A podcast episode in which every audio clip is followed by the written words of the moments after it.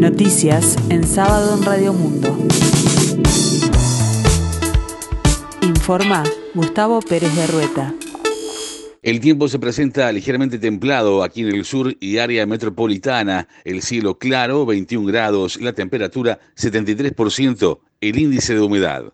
El futbolista Nicolás Schiapacase fue enviado a la cárcel por 90 días, imputado por tráfico y porte de armas y receptación. En tanto, la fiscal pidió 120 días de prisión preventiva, pero la justicia dispuso tres meses de reclusión mientras se desarrolla la investigación.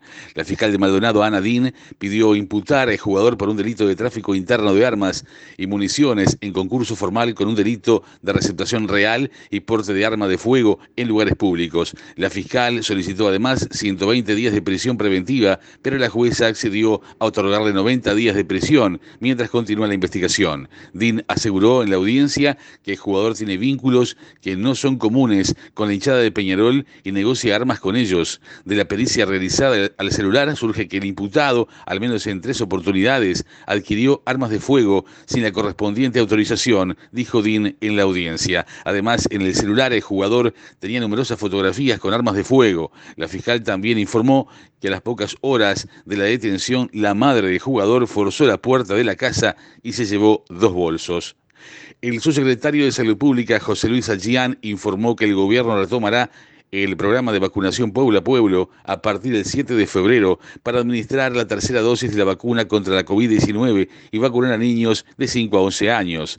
El número 2 del Ministerio de Salud Pública manifestó que este sistema de vacunación es algo muy esperado, sobre todo en los pueblos y localidades pequeñas del interior del país. Consideró que la campaña anterior, que se llevó a cabo a mediados de 2021, fue un éxito y señaló que se estaba esperando poder ir con todas las vacunas, la pediátrica y la de adultos, para retomar el programa de vacunación. Si bien el programa tendrá su reinicio el 7 de febrero, no lo hará en todos los departamentos ese día. Esto tiene que ser muy ordenado y planificado. Estamos delegando la potestad a los directores de departamentales de salud en cuanto a la organización y planificación, comentó Sajian. La investigadora del Institut Pasteur de Montevideo, Martina Crispo, es la primera mujer sudamericana en ser nombrada miembro de la Academia Veterinaria de Francia. Dicha institución tuvo entre sus integrantes a científicos como Louis Pasteur y Camille Guérin, quien desarrolló la vacuna contra la tuberculosis eh, entre otros destacados profesionales. Crispo es responsable de la unidad de biotecnología de animales del laboratorio del instituto. Fue propuesta para sumarse a la academia por Xavier Montagutelli del Institut Pasteur de París, quien es miembro titular de la academia. La nominé por su excelencia científica y habilidad en el campo de la edición de genoma animal. Además, cuando recordamos que el Institut Pasteur Montevideo nació de un convenio entre Francia y Uruguay, no podemos más que regocijarnos de que una investigadora de este instituto establezca este vínculo entre Sudamérica y la Academia Veterinaria de Francia, dijo Montagutelli.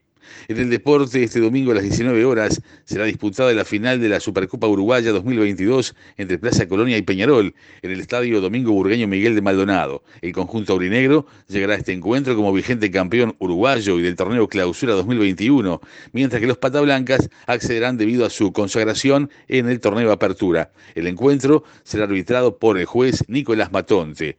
Habrá partidos amistosos esta noche internacionales. A las 19 horas jugarán estudiantes de La De la República Argentina contra Defensor Sporting. También lo harán River Plate de Uruguay contra Platense de la República Argentina. Luego del triunfo de la selección uruguaya en Paraguay, Luis Suárez sorprendió a los niños de la Fundación Pérez Escremini al aparecer en el partido beneficio que se realizó en su complejo deportivo junto a otros niños que concurren a su club. El goleador estuvo junto a los niños de la Fundación de Lucha contra el Cáncer Infantil, de la que es padrino y compartió un rato junto a ellos entre los entrenamientos de la selección. En un momento todos celebraron a los Hulk, como el festejo que Suárez hizo este jueves tras su gol para la victoria de Uruguay. También explicó que entrenó y estrenó este festejo a pedido de sus hijos. Ayer salió el de Hulk porque los nenes me estaban pidiendo que festejara como Hulk, señaló Luis Suárez. Estados Unidos pidió que el próximo lunes se reúna el Consejo de Seguridad de la Organización de Naciones Unidas para discutir oficialmente sobre la actual eh, crisis que se desarrolla en Ucrania.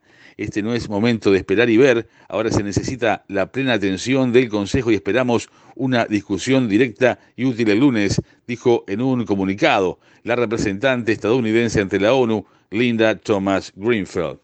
El tiempo se presenta ligeramente templado aquí en el sur y área metropolitana, cielo claro, 21 grados, la temperatura 73%, el índice de humedad, la máxima esperada para hoy 28 grados.